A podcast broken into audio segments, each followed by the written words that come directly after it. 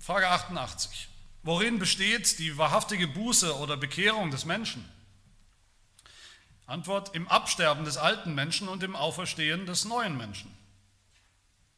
Was heißt Absterben des alten Menschen? Sich die Sünde von Herzen leid sein lassen und sie je länger, je mehr hassen und fliehen.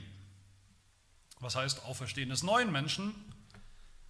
Herzliche Freude in Gott durch Christus haben und Lust und Liebe nach dem Willen Gottes in allen guten Werken zu leben. Was sind denn gute Werke? Allein solche, die aus wahrem Glauben nach dem Gesetz Gottes ihm zur Ehre geschehen und nicht solche, die auf unser Gutdünken oder auf Menschengebote gegründet sind. Vielleicht fragt ihr euch nach all dem Schönen, was wir gehört haben, auch die Einleitung in diesen dritten Teil, wo es um die Heiligung geht und das christliche Leben, wie kommen wir jetzt eigentlich hier ausgerechnet zu diesem Thema? Wie kommen wir jetzt hier ausgerechnet zu dem Thema Buße oder Bekehrung? Kommt das nicht völlig aus dem Blauen herab, hier am Anfang des dritten Teils unseres Katechismus? Nein, das tut es natürlich nicht. Das Thema hier ist ganz eng verknüpft mit dem, was wir gerade gehört haben. Wer sich erinnert, wir haben gerade noch gehört von dem sogenannten Amt der Schlüssel, dass also Gott selber seiner Kirche Autorität, Vollmacht gegeben hat. Vollmacht wozu? Vollmacht, Menschen das Himmelreich auf- oder auch zuzuschließen. Und wie tut die Kirche das? Was haben wir gehört? Das tut die Kirche durch die entsprechenden Amtsträger, durch die Predigt des Evangeliums und durch die, was unser Katechismus sagt, durch die Zucht, die Bußzucht, Zuchtkorrektur, die zur Buße führen soll. Da haben wir also schon die Buße, von der ja auch heute die Rede ist. Dann haben wir gehört, wie das funktioniert, dieses Amt der Schlüssel, wie wird das Himmelreich aufgeschlossen, nämlich einfach denen, die das Evangelium hören, die Predigt des Evangeliums hören und die mit Glauben darauf antworten, die es annehmen, denen wird dadurch das Himmelreich aufgeschlossen. Es wird aber auch zugeschlossen, logischerweise denen, die, wie unser Katechismus gesagt hat, die was nicht tun, die sich nicht bekehren. Das heißt, Buße und Bekehrung haben wir schon gehört in den vergangenen Fragen, haben wir schon beides gesehen. Das Thema ist aber auch, wie wir sehen werden, eng verknüpft mit dem, was da noch kommt in Teil 3, nämlich in Teil 3 geht es um die guten Werke, um das christliche Leben, das heilige Leben. Frage 87 haben wir schon gehört, wer weitermacht, wie er eigentlich früher gelebt hat, wer weiterlebt in seinem alten, sündhaften Leben, wer sich nicht davon bekehrt, heißt es auch da, der ist nicht erlöst, der hat keinen Anteil am Himmelreich. Nur wer umkehrt, wer sich bekehrt, wer anfängt, nach den 10 Geboten zu leben, hat ewiges Leben. Ich denke, das ist eine Botschaft, die wir immer wieder neu den Leuten bringen sollen und auch bringen dürfen. Was denken denn die Leute, mit denen wir so zu tun haben, unsere Nachbarn, Freunde, Bekannte, was auch immer, was denken die denn eigentlich über uns? Was hören wir immer wieder? Oder was? Wir haben da alle unsere eigenen Erfahrungen. Was denken Leute über uns, die wir in die Kirche gehen? Meistens denken sie, Kirche, das ist der Ort, wo die zusammenkommen, die besonders gut sind, die besonders fromm sind, die besonders heilig sind oder die es zumindest meinen oder vorgeben. Das sind die Leute, die ihr Leben irgendwo im Griff haben. Das sind die Leute, die nicht mehr sündigen oder vielleicht weniger sündigen als alle anderen. Aber das ist natürlich nicht der Fall. Das ist falsch sowieso. Das entspricht nicht den Fakten und das ist auch nicht biblisch. Die Kirche ist da, wo Menschen zusammenkommen wie wir. Nicht Menschen, die nicht mehr sündigen, nicht Sündlosigkeit ist der Maßstab. Sündlosigkeit, ich hoffe, das wisst ihr, ist nicht der Maßstab dafür in den Gottesdienst zu kommen, ist nicht der Maßstab, um Mitglied der Kirche zu werden. Sündlosigkeit ist auch nicht der Maßstab, um am Abendmahl teilzunehmen, an den Sakramenten teilzunehmen. Nicht der gehört zur Kirche, zur wahren Kirche, der immer alles richtig macht, der immer gehorsam ist, der niemals sündigt. Das wäre schön. Das ist aber nicht so. Das ist in Realität nicht so und das ist auch nicht der Maßstab der Bibel. Sündlosigkeit. Was dann? Ist es dann einfach, auf der anderen Seite könnte man denken, ist dann einfach okay, gut, wir sind gläubig, wir haben das Evangelium gehört, wir haben Sündenvergebung, jetzt ist es halt einfach so, dass wir halt weiter sündigen wie früher halt auch. Ist es okay, wenn wir einfach leben wie vorher, wenn getaufte Kinder genauso leben wie die Heidenkinder, Kinder von ungläubigen Eltern? Ist es okay, wenn erwachsene Mitglieder unserer Gemeinde einfach so sündigen wie jeder andere in der Welt? Nein, natürlich nicht. Wir haben nicht Vergebung der Sünden, damit wir einfach so weiterleben und so weitermachen. Aber es ist dann der Maßstab. für all das, wenn es die Sündlosigkeit nicht ist, von der ja, wie gesagt, viele Menschen denken. Darum geht es doch in der Kirche. Da gehen die hin, die nicht, die heilig sind oder heilig sein wollen und die nicht mehr sündigen. Was ist dann der Maßstab?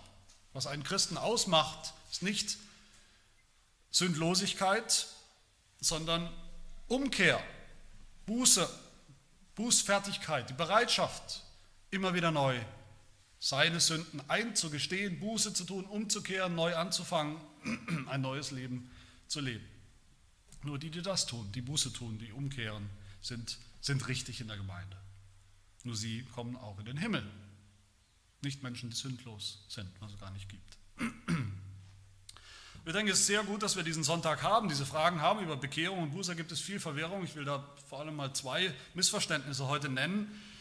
Bekehrung ist in aller Munde in der christlichen Welt, in den freikirchlichen Gemeinden, auch in den pietistischen Kirchen oder Gemeinden, evangelikalen Gemeinden, redet man ständig von Bekehrung. Aber Bekehrung ist da gleich doppelt falsch verstanden. Das erste Missverständnis ist, dass man da hört und sagt, Bekehrung steht ganz am Anfang. Bekehrung ist überhaupt das allererste. So fängt das an mit dem Glauben, du musst dich bekehren, das ist das Allerwichtigste, das Entscheidende. Und nach dem Verständnis von den meisten Christen, ist das auch der Anfang des Christseins, der allererste Baustein. Wenn wir uns bekehren, damit fängt es an. Aber das ist nicht die biblische Reihenfolge. Bekehrung ist nicht das Erste. Die Bibel lässt keinen Zweifel daran, dass wir, der Sünder, jemand, der, wie die Bibel sagt, der tot ist in seinen Sünden, der kann nicht eines Tages aufstehen, eines Tages überlegen, jetzt will ich mich bekehren, jetzt will ich Christ werden, jetzt will ich als Christ leben. Das würde bedeuten, wir könnten uns im Grunde in letzter Konsequenz selbst retten, selbst erlösen, selbst entscheiden, wann wir anfangen wollen zu glauben, Christ sein wollen oder auch nicht. Das ist natürlich eine Irrlehre, die, wo gar kein Platz mehr ist eigentlich und auch keine Not mehr ist für Gottes Wirken, weil wir können das ja. Nach biblischer Lehre ist diese Bekehrung eben nicht das Erste, was passieren muss, damit ein Sünder gerettet wird, erlöst werden kann. Die erste Initiative, die Initialzündung muss von Gott ausgehen.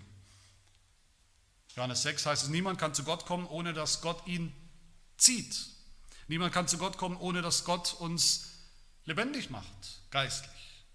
Niemand kann das Himmelreich sehen, sagt Jesus in Johannes 3, wenn wir nicht neu geboren werden, wenn wir nicht wiedergeboren werden, wenn wir nicht andere neue Menschen werden, dann sehen wir das Himmelreich gar nicht.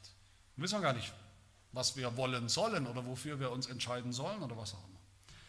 Und deshalb ist das, was Gott tut, dass Gott uns ruft zu sich durch das Evangelium, das ist das Allererste, was passieren muss und auch passiert. Dass Gott uns anspricht durch die Predigt auf einer Ebene, die eben nicht nur den Kopf anspricht, rein intellektuell, sondern auch unser Herz. Das ist der allererste Schritt, der erste Baustein der Erlösung. Und damit dieser Ruf Gottes durchs Evangelium dann auch auf offene Herzen trifft, muss Gott uns ein offenes Herz schenken, ein anderes Herz schenken. Und das tut er in der Wiedergeburt, in der neuen Geburt. Das ist das Zweite, in der wir ein neues Herz bekommen, das dann auch glaubt und das Himmelreich sieht. Das ist der zweite Baustein. Und das tut Gott ganz allein.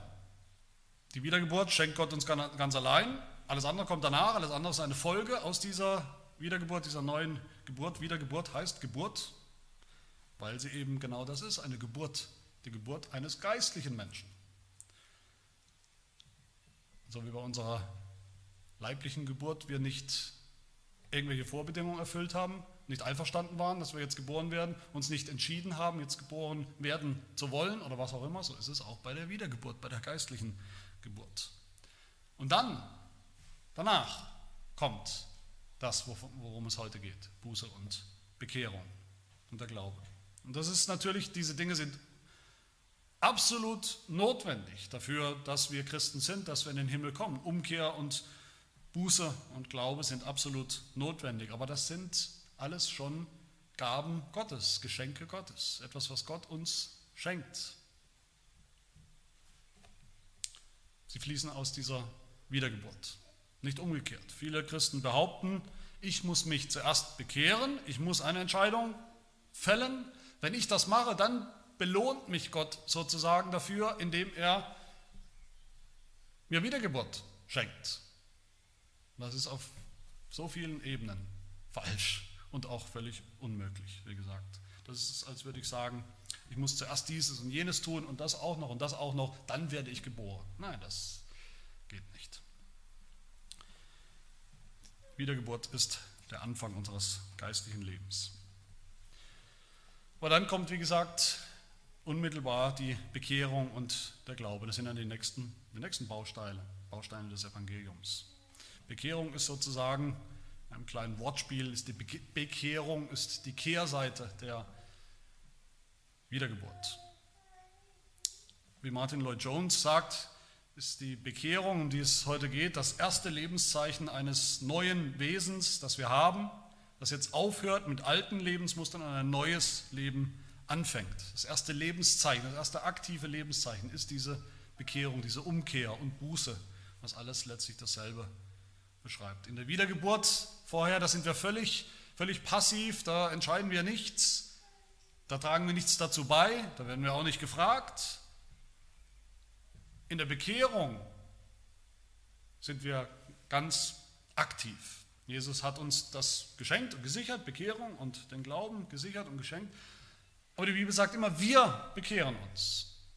Nicht Jesus für uns, wir glauben, nicht Jesus glaubt für uns oder sowas. Alle, die nicht reformiert sind, Christen, die nicht reformiert sind, die sagen, nein, die Bekehrung kommt zuallererst. Aber natürlich wollen sie auch nicht sagen, dass der Mensch dann entscheidend ist für alles. Deshalb sagen sie am Ende, Bekehrung ist auch was, was Gott wirkt. Also Bekehrung ist nicht nur das, was der Mensch macht, sondern das ist auch so eine Mischung. Auch Gott macht da drin was. Auch Gott hat eine Aufgabe. Und das ist verwirrend und das ist doppelt falsch. Wir sagen, Bekehrung kommt nach der Wiedergeburt. Aber wir sagen eben, die Wiedergeburt, das tut ganz allein Gott. Und die Bekehrung, das ist unsere Aufgabe. Da sind wir ganz aktiv. Nicht Gott für uns, nicht Gott bekehrt uns, nicht Gott kehrt uns um, nicht Gott fängt für uns ein neues Leben an. Das tun wir. Und ich denke, das ist gut und wichtig, dass wir das hören. Manchmal erlebe ich, dass gerade wir Reformierte, wir betonen manchmal so sehr, dass was Gott alles wirkt, die Souveränität Gottes, Gott allein vollbringt alles, so reden wir. Und manchmal denken wir dann, dass eigentlich nicht so richtig ein Raum oder ein Platz ist für das, was wir tun müssen als Christen. Na, Gott macht alles. Als würde das ganze christliche Leben einfach so irgendwie passiv über uns ergehen. Gott macht's, Gott wird schon alles machen. Aber es ist nicht so. Hier bei dieser Lehre, bei diesem Punkt, da packt uns Gott, da packt uns die Bibel beim Kragen und sagt, wie wir es oft im Neuen Testament hören, tut Buße. Ihr, das ist ein Imperativ, tut Buße und glaubt an das Evangelium. Das ist eure Verantwortung, das ist eure Aufgabe. Und das können wir auch wirklich. Das können wir, weil oder wenn Gott uns wiedergeboren hat. Weil und wenn wir ein neues Herz haben. Das heißt, das nebenbei, eigentlich sind die Reformierten, die Verantwortung des Menschen richtig ernst nehmen. Viel ernster als die immer sagen, der Mensch muss sich zuerst bekehren, ja, der Mensch ist zuerst verantwortlich. Mit der Bekehrung, mit der Umkehr, mit der Buße und dann mit dem Glauben fangen wir an, selbst voll verantwortlich als Christen zu leben. Auch da müssen wir wieder aufpassen, da gibt es viele Christen, die das auch wieder verdrehen, die dann sagen, okay, das bedeutet dann, Gott macht sozusagen den Anfang unseres Heils, er schenkt uns Wiedergeburt, er muss natürlich am Anfang aktiv sein, wir werden gläubig und dann gibt Gott sozusagen, übergibt er den Stab an uns und dann, ab diesem Zeitpunkt, liegt es bei uns, ob das gut geht. Ob wir beim Glauben bleiben, ob wir ankommen am Ende, ob wir wirklich im Himmel sind, ob wir gerettet sind und bleiben. Das ist natürlich völlig falsch. Die ganze Erlösung insgesamt ist und bleibt Gottes Werk. Gott ruft uns im Evangelium zu sich, Gott schenkt uns die Wiedergeburt, Gott schenkt Bekehrung und Glauben, Gott schenkt die Rechtfertigung, Gott schenkt uns auch, dass wir dabei bleiben beim Glauben. Gott ist derjenige, der uns bewahrt beim Glauben und im Glauben. Aber in all dem nimmt Gott uns dann voll und ernst und erwartet er eben, dass wir Umkehr. Gott sagt zu uns in Philipper 2, verwirklicht eure Rettung, also das ganze Heil als Paket könnte man sagen, verwirklicht eure Rettung mit Furcht und Zittern, immer auch die Bekehrung. Aber dann sagt er noch gleich dazu, denn Gott ist es, der in euch sowohl das Wollen als auch das Vollbringen wirkt, nach seinem Wohlgefallen. Gott tut das, ja. Insgesamt. Aber da kommt eben auch dieser Aspekt der Verantwortung. Wir sollen verwirklichen, wir sollen umsetzen, wir sollen tun. Wir haben auch Verantwortung hier. Und das ist das erste große Missverständnis, denke ich, unter Evangelikalen oder unter denen, die eben nicht reformiert sind. Eine falsche Reihenfolge, die am Ende alles über den Haufen wirft, die am Ende das Evangelium über den Haufen wirft. Und das zweite Missverständnis ist, dass sie sagen, dass Evangelikale viele Kirchen überhaupt sagen oder schreiben, und überall findet man das, Bekehrung. Ja, Bekehrung ist einmalig und Bekehrung ist radikal. Bekehrung ist so ein Punkt, wo das alles passiert. Einmalig, zack und radikal. Natürlich, wenn das so ist, wie ich gerade gesagt habe, wenn Sie glauben, Bekehrung ist eben sowieso der Anfang von allem, von dem, was einen Christen ausmacht, dann muss es ja definitiv und einmalig sein, wie Sie es eben auch sagen. Nur eine radikale, völlig radikale Bekehrung von dem vorherigen Leben, von dem sündhaften Leben vorher, wie auch immer das ausgesehen hat, zu einem gläubigen Leben, nur das ist eine echte Bekehrung. Und eigentlich hört man immer wieder dann in diesen Kreisen und Kirchen und Gemeinden, eigentlich muss oder sollte jeder Christ, jeder Gläubige eine mehr oder weniger radikale Bekehrungsgeschichte haben. Das müssen wir eigentlich, die deutlich macht, dass das bei uns echt ist dann echt wahr. Das Problem dabei ist, die Bibel fordert das überhaupt nicht. Die Bibel kennt das fast nicht. Natürlich gibt es das, aber wir dürfen das nicht zum Maßstab erheben und absolut setzen. Natürlich kennen wir die radikale Umkehr und Bekehrungsgeschichte des Apostels Paulus zum Beispiel, das kennen wir. Aber nirgendwo in der Bibel wird gesagt, dass das ist der Maßstab, so passiert das bei allen, egal ob gläubiges Elternhaus oder nicht. Natürlich gibt es das auch bei uns. Wunderbar, wenn Erwachsene vielleicht mit 40 oder 50 oder mit 20, ganz egal, aus einem völlig ungläubigen Umfeld, Freunde, Familie, was auch immer, die alle nicht gläubig sind oder waren, Dinge passieren und kommen zusammen und sie haben eine radikale Umkehr, Bekehrung und plötzlich ist alles anders. Wunderbar, natürlich gibt es das. Das Problem ist, wenn wir das eben zu einem Standard erheben. Jeder muss sowas erleben, jeder muss sowas haben. So ein Bekehrungserlebnis. Die Bibel fordert das nicht. Und die Bibel sagt auch nicht, dass Bekehrung eben punktuell und einmalig ist und sein muss. Ganz im Gegenteil. Die Bibel fordert uns immer wieder auf, Buße zu tun. Das macht sonst eigentlich gar keinen Sinn. Die Bibel fordert uns Gläubige, uns Christen immer wieder auf, Buße zu tun und umzukehren. Wann fordert die Bibel uns auf? Wann fordert Gott uns auf? Jesus Christus uns auf, Buße zu tun, umzukehren, uns zu bekehren, wann immer wir gesündigt haben, wann immer wir gefallen sind, tut die Bibel das. Jede Sünde, die wir tun, sollte zur Umkehr, zur Bekehrung, zur Buße führen. Jede Sünde.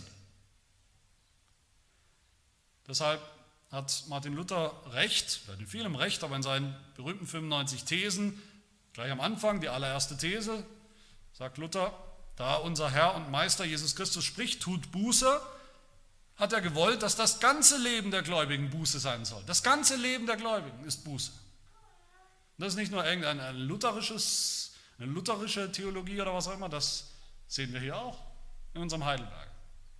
Warum finden wir dieses Thema, diese Fragen zur Bekehrung, Bekehrung was? Bekehrung soll doch der Anfang des christlichen Lebens sein. Warum finden wir das in Teil 3? Vom christlichen Leben. Warum finden wir das nicht in Teil 2? Da geht es doch um die Erlösung, wie wir das kriegen. Nein, wir finden es deshalb in Teil 3, weil Buße und Bekehrung unser ganzes Leben prägen und bestimmen als Christen. Bestimmen sollen, bestimmen müssen.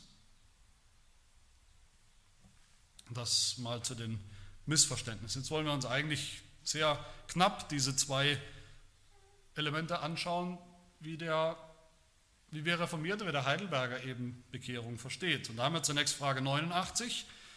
Da geht es um also Bekehrung ist ein Sterben auf der einen Seite und ein Auferstehen, ein Leben auf der anderen Seite. Und Frage 89 heißt es, was heißt Absterben des alten Menschen, also der erste Teil? Und es heißt, sich die Sünde von Herzen leid sein lassen und sie je länger, je mehr hassen und fliehen. Das ist also der negative Aspekt, könnte man sagen, von Bekehrung. Zunächst sind da Dinge, die müssen sterben. Und das ist einerseits, ist das schon, und auch da sind viele Christen verwirrt, einerseits ist das für jeden Christen schon definitiv passiert. Jeder, der glaubt, wahren Glauben hat, von Herzen glaubt an Jesus Christus, der ist schon gestorben mit Christus. Der alte Mensch ist schon gestorben.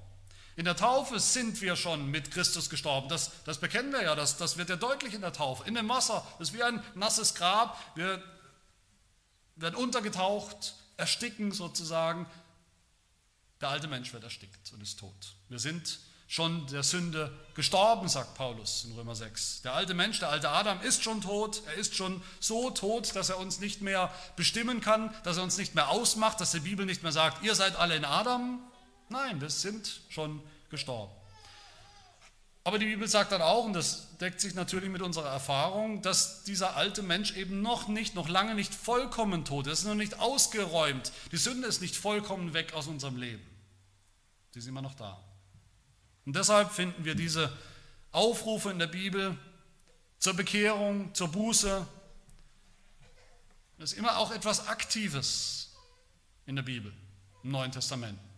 Es ist nicht einfach passiert, ein für alle Mal, und jetzt ja, müssen wir uns irgendwie darin baden, aber wir selber sind ja nicht gefordert, sollen hier nicht aktiv werden. Bekehrung bedeutet, im negativen Sinn könnte man sagen, dass wir den alten Menschen ausziehen, dass wir etwas ablegen, dass wir gegen den alten Menschen die Restbestände sozusagen ankämpfen, gegen diese alten Leidenschaften, den alten Willen, die alten Sünden, dass wir ihn aktiv töten, verhungern lassen, nicht mehr bedienen.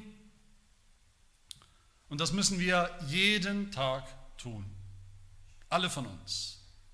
Da haben wir nicht irgendwann ein Niveau erreicht, dass wir nicht mehr aktiv das tun müssen. Nicht in diesem Leben zumindest. Und der Heidelberger erinnert uns, und das ist mir so wichtig, dass wir das verstehen, wenigstens das verstehen, dass Bekehrung, mit den Worten des Heidelbergers, Bekehrung ist je länger, je mehr. Bekehrung ist etwas, was je länger, je mehr, immer mehr passiert und der Fall ist.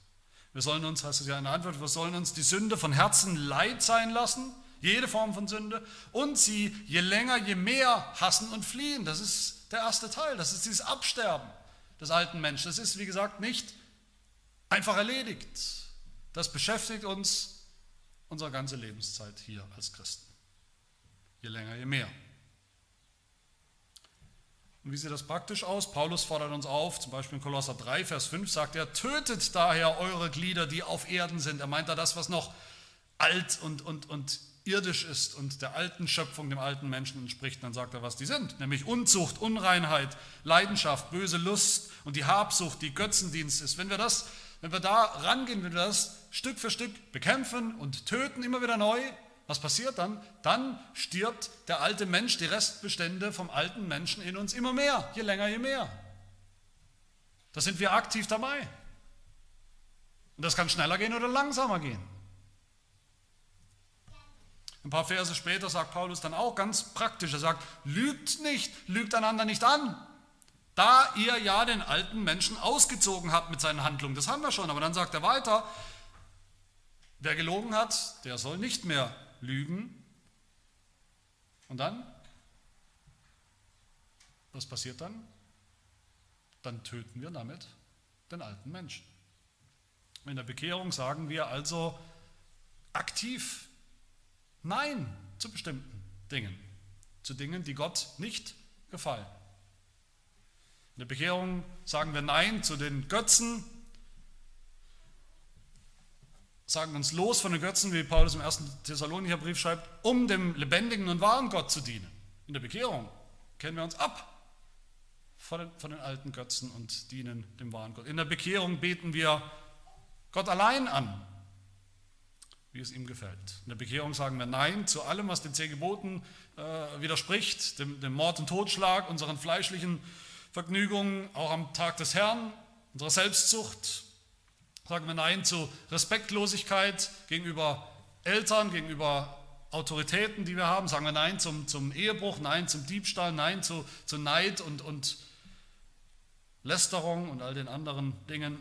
Und wenn wir das Tag für Tag tun, wie wir es tun müssen, weil wir Tag für Tag mit diesen Sünden, mit den Versuchungen zu diesen Sünden konfrontiert sind, wenn wir Tag für Tag so Buße tun für unsere Sünden, sie bereuen, gegen sie kämpfen, sie lassen, je länger je mehr, dann verhungert und vertrocknet und stirbt der alte Mensch, je länger je mehr. Das ist die erste Seite, die negative Seite. Dann gibt es aber noch diese andere Frage, Frage 90, den positiven Aspekt sozusagen, nämlich das Auferstehen eines neuen Menschen. Und beides zusammen ist die Bekehrung. Nicht nur ein Teil, beides zusammen. Frage 90, was heißt Auferstehen des neuen Menschen? Die Antwort, herzliche Freude in Gott durch Christus haben und Lust und Liebe nach dem Willen Gottes in allen guten Werken zu leben. Auch das ist einerseits schon definitiv ein für alle Mal passiert. Das sagt die Bibel auch. Im Glauben, im Moment, wo wir anfangen zu glauben, wo wir das erste Mal unser Vertrauen auf Jesus Christus setzen. Wer glaubt, der ist schon, was? Eine neue Kreatur, der ist schon ein neuer Mensch, der ist das schon. Da muss es nicht erst werden. Der ist schon geistlich lebendig, wo er es vorher nicht war, wo er vorher tot war, kein geistliches Leben in sich hatte. Das ist schon passiert. Aber auch hier wissen wir, das ist noch nicht vollkommen der Fall. Wir sind noch nicht vollkommen durch und durch geistlich. Wir sind noch nicht vollkommen ohne Sünde und Unvollkommenheit. Und deshalb müssen wir auch hier täglich das Positive tun, täglich in diesen neuen Menschen hineinschlüpfen, der wir schon sind. Täglich aktiv diesen neuen Menschen anziehen, wie Paulus sagt. Wie wir auch uns morgens anziehen, irgendwelche Klamotten anziehen. Das machen wir auch jeden Tag. So ist es im geistlichen Leben auch. Das geistige Leben ist nicht, das funktioniert nicht mit Autopilot. Wir drücken einmal auf A und dann geht es alles von ganz allein. Und wir müssen nichts tun. Gott tut alles. Das ist nicht, wie das christliche Leben funktioniert. Und wie sieht das aus praktisch? Indem wir herzliche Freude in Gott durch Christus haben, sagt der Heidelberger, Freude haben am Evangelium, das setzt voraus, dass wir es begreifen, dass wir daran glauben, darauf vertrauen, dann haben wir Freude daran, Freude, dass wir jetzt schon voll und ganz angenommen sind bei Gott, uns nicht abmühen und krampfen müssen, damit er uns annimmt. Wir sind jetzt schon voll und ganz angenommen bei Gott als seine Kinder, trotz der Sünden, die wir noch haben in uns, trotz dieser Restbestände des alten Menschen, sind wir jetzt schon voll und ganz angenommen. Aber dann, sagt eben der Heidelberger, im zweiten Teil der Antwort, dann haben wir jetzt aber auch Lust und Liebe nach dem Willen Gottes in allen guten Werken zu leben. Das ist das, was Paulus meint in Römer 7, wo er sagt, der neue Mensch, der neugeborene Mensch, der gläubige Mensch, der geistliche Mensch, der hat, so wie Paulus selbst, hat er Lust an dem Gesetz Gottes nach dem inneren Menschen, Lust an den 10 Geboten, Lust an dem, was Gott von uns will. Das ist dann nicht nur das, wie wir heute Morgen gehört haben, was uns abstößt, weil wir sagen, das ist so heilig und das können wir sowieso nicht erfüllen. Nein, wir als neue Menschen leben jetzt darin. Das ist unser Lebensraum sozusagen, der Wille Gottes. Die Gebote Gottes. Wie Paulus sagt in Galater 5, wenn wir im Geist leben jetzt als neue Menschen, so sollen wir auch im Geist wandeln. Oder wie wir im Heidelberger zum 10. Gebot gehört haben, wir haben das in der Predigt gehört, Frage 113, dass wir jetzt aller Sünde Feind sind und Lust haben zu aller Gerechtigkeit, zu allem, was Gott gefällt. Je länger, je mehr. Auch hier gilt das. Nicht plötzlich und automatisch, sondern jeden Tag ein Stückchen mehr. Nach allen guten Werken Gottes zu leben, das meint es, sich zu bekehren, jeden Tag neu. Und wie sieht das aus? Was sind diese guten Werke? Das finden wir dann in Frage 91. Eigentlich auch keine komplizierte Frage oder Antwort. Was sind diese guten Werke, die den Christen ausmachen, die Bekehrung ausmachen, dass wir das Alte lassen, die sündhaften Werke und jetzt die neuen guten Werke tun? Wie sehen die aus? Frage 91, die Antwort, allein solche, die aus wahrem Glauben nach dem Gesetz Gottes ihm zur Ehre geschehen und nicht solche, die auf unser Gutdünken oder auf Menschengebote gegründet sind. Unser Gutdünken, Menschengebote meint alles, was wir erfinden, wo wir denken, wenn wir das tun, dann beeindrucken wir Gott damit, dann beeindrucken wir vielleicht unseren Nächsten, dann beeindrucken wir, dann sind wir vielleicht die Heiligsten in der Gemeinde im Vergleich mit anderen. Das ist alles Gesetzlichkeit, das ist alles, soll weit von uns sein. Das ist nicht die Form, die unser Leben als Christ nehmen sollte, dass wir Menschengebote aufrichten, wo Gottes Gebote, wo Gottes Wort nichts sagt. Wir haben alle mit Gottes Geboten genug zu tun, mit den 10 Geboten, unser ganzes Leben, und die erfüllen auch alles. Die decken alles ab.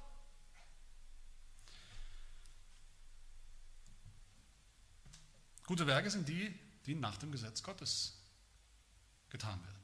Und wir sind alle jetzt so drin in diesem Thema der 10 Gebote, dass wir wissen konkret, wie das aussieht, gute Werke.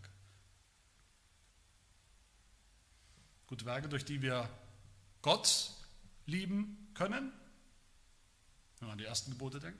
Gute Werke, durch die wir unseren Nächsten lieben können und sollen.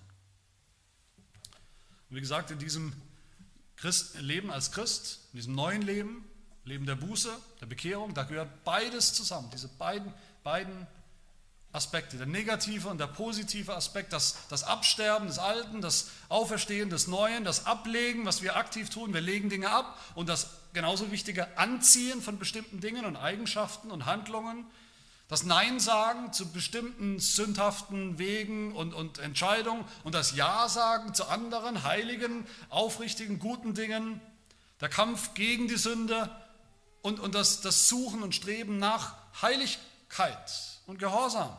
Nur wenn wir beides zusammentun, und beides müssen wir gemeinsam tun, es gibt nicht eine Zeit, wir sind frisch, wir werden frisch Christen, wir sind junge Christen, die ersten 5 Jahre beschäftigen wir uns nur, oder 10 Jahre nur damit, alles abzutöten, und dann kommt sozusagen der Positive, das funktioniert nicht so, das ist immer zeitgleich. Beides beschäftigt uns jeden Tag und jeden Augenblick unseres Lebens, legen wir ab und ziehen wir an. Und wenn wir beides gemeinsam tun, beide Aspekte, jeden Tag neu, dann machen wir Fortschritt, dann wachsen wir, dann nehmen wir zu. Nicht an Gewicht, sondern geistlich. Je länger, je mehr. Das ist nicht messbar, wie ich tatsächlich körperlich zunehme, das ist messbar, oder abnehme. Das ist nicht messbar, aber es ist etwas, woran wir uns im Glauben festhalten, dass es passiert. Wir sind aktiv hier und dann passiert das auch. Und so verwirklichen wir unsere Rettung, wie Paulus sagt, wie wir es vorhin gehört haben, so verwirklichen wir unsere Rettung, unseren Teil, mit Furcht und Zittern, je länger, je mehr, ohne Heiligungsstress, ohne Heiligungskonkurrenz, ohne Vollkommenheitsstreben, im Bewusstsein, dass ultimativ Gottes ist, der in uns das Wollen dazu und dann auch das Vollbringen, das Gelingen wirkt nach seinem Wohlgefallen. Gott sei Dank, dass das so ist. Amen. Wir wollen beten. Herr, unser Gott, unser Vater und Jesus Christus, wir danken dir, dass du uns gerufen hast zu dir, zum Glauben durch das Evangelium, das wir gehört haben. Viele Menschen hören das Evangelium, viele Menschen haben es schon gehört, viele Menschen haben die Eckdaten des Evangeliums vielleicht im Kopf und glauben doch nicht. Du hast uns ein Herz geschenkt, ein neues Herz, ein weiches Herz aus Fleisch, ein Herz, das dich sieht, das glaubt, dass wir glauben konnten und auch heute glauben können. Ein Herz, das auf dich hört, auf deine Korrektur, auf dein Wort, auf dein Gesetz. Ein Herz, das bereit ist, immer wieder neu, jeden Tag neu, mehrfach am Tag Buße zu tun für alle Sünden, die wir begehen, im Kleinen, im Großen. Ein Herz, das bereit ist, immer wieder neu umzukehren zu dir, uns immer wieder neu abzukehren von allem, was gegen dich gerichtet ist, von allem sündhaften Wandel. Und Herr, so gib uns die Kraft des Evangeliums, die Kraft des neuen Lebens, die Kraft des geistlichen Lebens, wie du es uns versprochen hast, eines Lebens, das überwindet, indem wir hier noch kämpfen, wo es hier manchmal schwer ist, aber wo wir wissen, dass wir eines Tages überwinden werden und ankommen bei dir in deiner Herrlichkeit, wo wir auch ankommen und vollkommen sein werden in Herrlichkeit.